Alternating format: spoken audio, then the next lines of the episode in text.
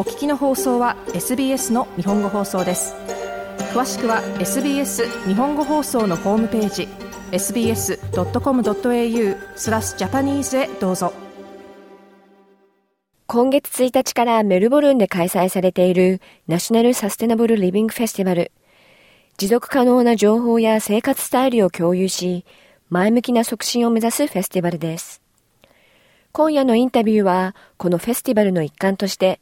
来週16日木曜日に刺し子のワークショップを開催するキャロル・マオコさんにお話を伺います。どういったワークショップになるのでしょうか？そのナショナルサスティナブルリビングフェスティバルで私が開催するワークショップは、あの、ビズビルメンディング、刺し子を使った目に見えるお直しということなんですけれども、本来日本でいうお直しというと、少し引け目があって、そういう印象があるところがあるかなと思うんですが、そこを思い切って直した部分を見せてみる。あの、カラフルな糸を使ったり、あの、刺し子の美しい部分を見せることによって、お直しが自慢になるというようなワークショップを行うと思ってます。日本に古くから伝わる伝統的な刺繍、刺し子が生まれたのは今から500年前、寒さをしのぐために布を重ね合わせ、刺繍を施し、厚みを出したり、古くなったものを補強するため施されてきた刺し子。日本最古のサステブルな知恵と言っても過言ではありません。日本のボロの美しさは、割と国際的に認められていて、東北地方で150年ほど前に木綿が手に入らなかった時代、あの、その頃京都の方から美しい木綿とか絹が発展して東北地方にも上がってきたんですが、まだそこまで届いていなくって、その前は朝とか割とゴワゴワした生地しか手に入らなかった時代に、その木綿で作った衣服がものすごく貴重だったんですね。それで貴重な衣服を穴が開いても生地が薄くなっても修繕しながら使い続ける。歯切れを重ねてシンプルな運針をすることによって防寒性を高めたりすることで物を長く使い続ける。それが、あの、世界から受け止められて、その日本のもののなかった時代の技術がサステナブルな生活の一環として取り上げられる価値があるということでしょう。ものづくりは生活の一部であるという真央子さん。かつてメルボルンでマーケットが盛んな時は、日本の生地を使った一点物のハンドバッグや小物を製作し販売されていました。現在は身体障害者やお年寄りの手伝いをする傍ら、制作活動を細く長く続けていると説明します。メルボルンでマーケットがものすごく盛んだった時期に、ものすごく、あの、いっぱい作ってたんですが、最近は、あの、お店そうですね、1軒か2軒くらいに出す程度で、細く長く、ま、今も続けています。で、あの、何年も前に出せていただいた、オーダーでいただいたバッグが、お客様から、あ、ここの部分がちょっと布が薄くなってきたので、あの、直していただけますか？という依頼で、お直しをするのも醍醐味になっています。何がきっかけでこの一点物のハンドバッグや小物作りを始められたのでしょうか？子供たちがまだ小さかった頃に、あの、他に預けたくなかったものですから、あの、家にいながら何かできることは何だろうというところから始まりました。ものづくり、縫い物は、もう子供の頃からずっと日本にいる頃からやっていたんですが、母も縫い物をしていて、祖母も縫い物をしていて、オーストラリアで縫い始めてみると、その小さい時に母と縫いながら過ごした時間とか、祖母の話を聞いた思い出とかが蘇ってくる。その、オーストラリアに住んで日本から遠く離れていても、いつまでも通信語が持ち続けられるというのが、私にとっては嬉しかったですね。真央子さんの作品の命ともいえる日本の古い生地は、日本へ帰国した際に調達したり、オークションで競り落としたりしており、その一つ一つから伺えるストーリーに耳を寄せながら制作されています。仕入れたヴィンテージの布が、布にそれぞれ個性があるので、大きさが違ったり、あの、素材が違ったり、柄が大きかったり小さかったりということで、型紙は一切なしで、布の声に耳を傾けながら作ってみると、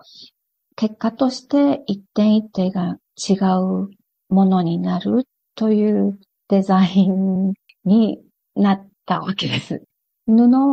は、あの、古い着物をほどいたもので、古い着物とか布団カバー、特に藍染め、私大好きなんですけれども、藍染めの木綿の布は100年以上も前に布団カバーとして使われたものをほどいたものなんですけれども、何十年何百年のもののヴィンテージの藍染めの布を見てみると、本当の藍の植物の葉っぱを摘んだところから色が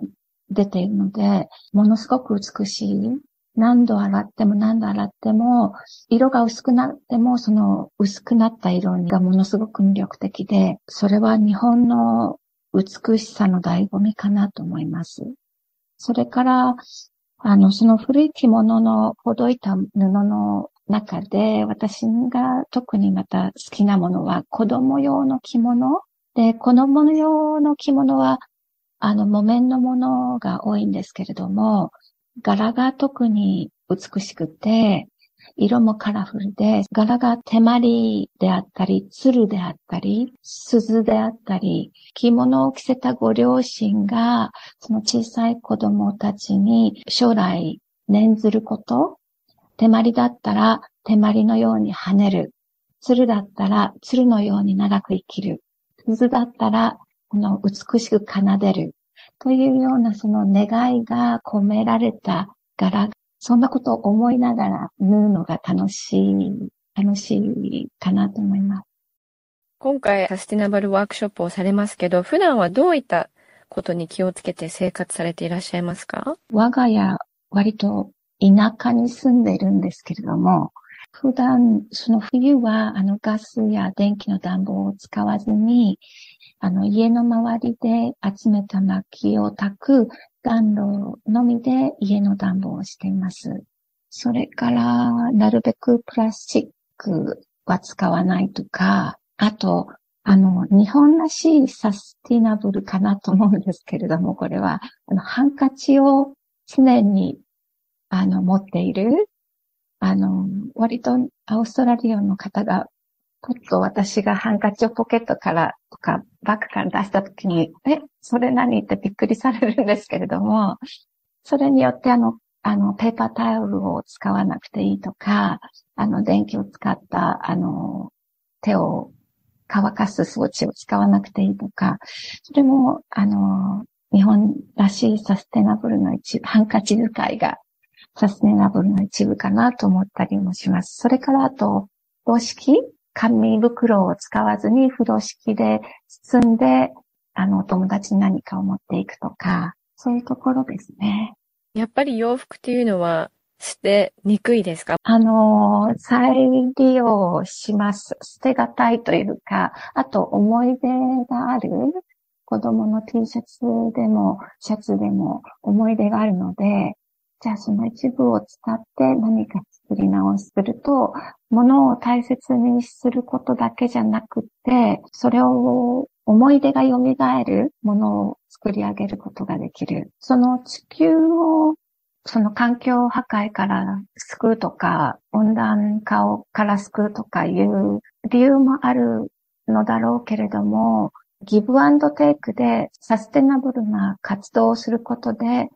自分の情緒が豊かになったり、その昔持っていたものの思い出を読み起こされることで気持ちが豊かになったりするギブアンドテイクが行われているかなと思います。今回の刺し子のワークショップですが、これは初心者でも簡単にできるものなのでしょうか？もちろんです。ぜひぜひ、初心者の方も、ぜひぜひご参加ください。あまりこう、出来上がりにあまりこだわらず、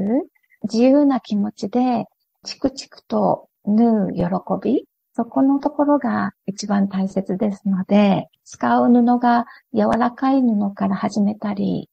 それからおすすめの針が私にはあったりするんですが、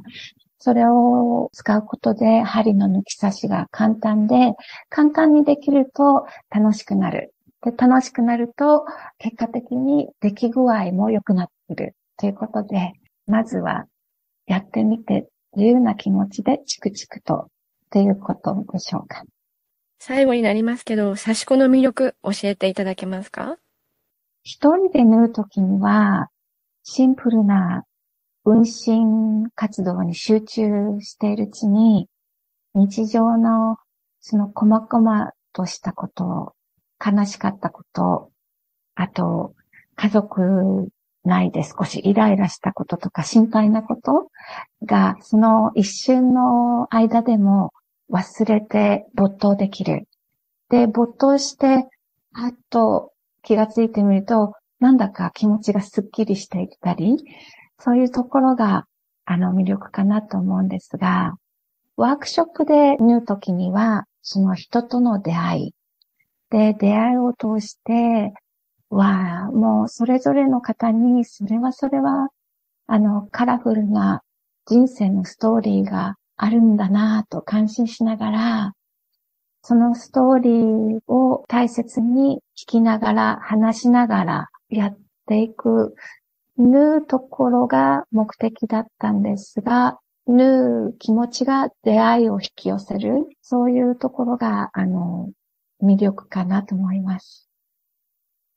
今夜はメルボルンのナショナルサステナブルリビングフェスティバルで、刺し子のワークショップを開催されるキャレル・マオコさんにお話を伺いました。マオコさんのワークショップ、Art of Visible Mending は2月16日木曜日、メルボルン・セントキルダの Space to Be ソーシャルデザインで開催されます。詳しくはフェスティバルのオフィシャルサイト slf.org.au または SBS 日本語放送のこのインタビューページからどうぞ。アドレスは sbs.com.au スラッシュジャパニーズです。SBS 日本語放送の Facebook ページで会話に加わってください。